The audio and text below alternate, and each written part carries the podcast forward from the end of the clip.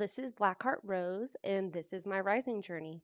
I've found countless podcasts that are made to help you find your highest self by professionals and individuals who seem to hold all the secrets.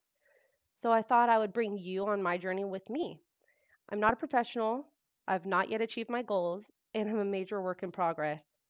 I will share my own experiences on my journey in addition to advice that I've received from others that's really resonated with me. I would like to start off with what I believe it means to achieve one's highest self. I believe I will have reached my highest self when I reach my highest vibrations, putting out good energy into the world and minimizing the negativity in my life. In addition, I believe I know I have reached my highest self when I feel like I'm successful and wealthy. But what do I mean by that? I'm not striving to be a millionaire or super famous, but rather happy with my life and the way I'm living it. Success to me is achieving my goals, such as becoming a physical therapist by, by, by buying my dream home and giving my daughter her best life possible. Wealth to me is the richness of my life, not necessarily financial wealth, although it helps to have money and to live comfortably, but wealth in the quality of my relationships with the, one, the ones I love, wealth in the quality of my home to my own standards. This is something I'll elaborate on another episode because I can go on forever about it but at this point, I'd like to introduce myself. As I'd stated, I'd like to keep my identity to Blackheart Rose, or Rose for short, for my own privacy. But I'm a 30 year old mother. I am divorced, but I've been lucky enough to be in an amazing relationship with a man who I believe is my soulmate. I have anxiety, OCD, and ADHD. I know, it's a lot. At first, I was like, there's no way that I can have all of that wrong with me. Am I mentally ill? In the literal sense? Yeah, I suppose I am. I do have a chemical imbalance in my brain that causes me to hyperfocus, get stuck in fight or flight mode, and have millions of thoughts going through my head constantly. In addition, I have impulse control issues as well, mainly being the fact that when something pops up in my head, it comes out of my mouth at the same time, which leaves me no time to think about whether I should or shouldn't say that specific thought.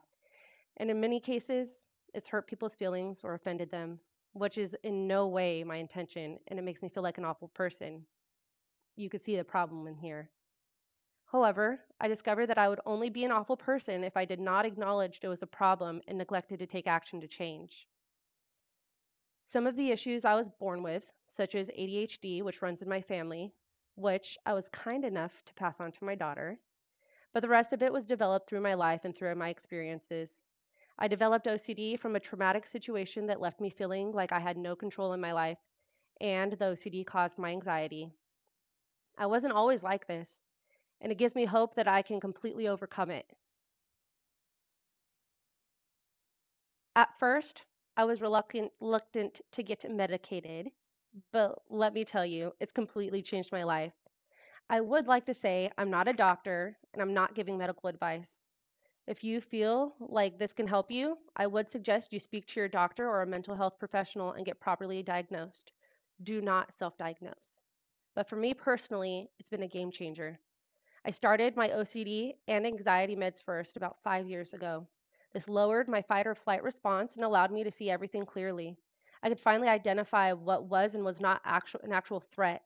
In addition, it slowed my obsessive thoughts and let me begin reasoning with myself. More recently, I was diagnosed with ADHD, and after starting this medication, I can now file away unnecessary or random thoughts and focus on what's at hand, which is pretty freeing. I used to sit on my couch and spiral about a million different things, and it was extremely unproductive.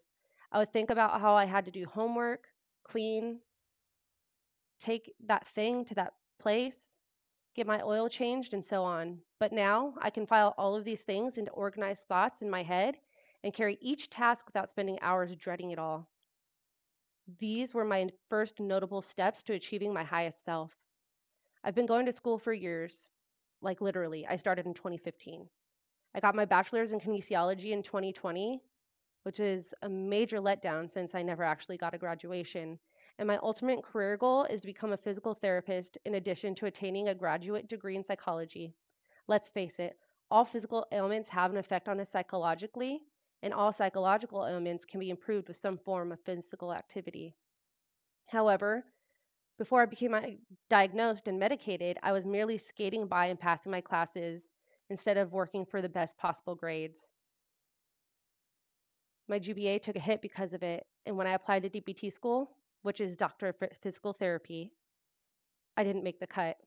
But that's not going to stop me. If anything, I'm resilient. So I cried, dusted myself off, and acknowledged I needed to do something. I decided I would retake classes in addition to taking new classes to raise my GPA. But this time, I wouldn't settle for just passing grades. I needed to crush these classes, and that's when I spoke to my psychologist and discovered I had ADHD. After starting my ADHD meds, I discovered I can crush my classes rather than cry on my computer screen. Once I felt like I've raised my GPA enough, I will apply to DPT school again. And if I don't get in, guess what? I'll try again. So essentially, my road to becoming a physical therapist, in addition to having a daughter who needs needs to see by my example that I can be anything I set my mind to, and so can she, is what has driven me to become my highest self, to want to become my highest self. In future episodes, I will talk about the best advice I've received, the most game-changing books I've read, and the messages, the methods I am learning in researching to achieve my highest frequency, such as manifestation and meditation.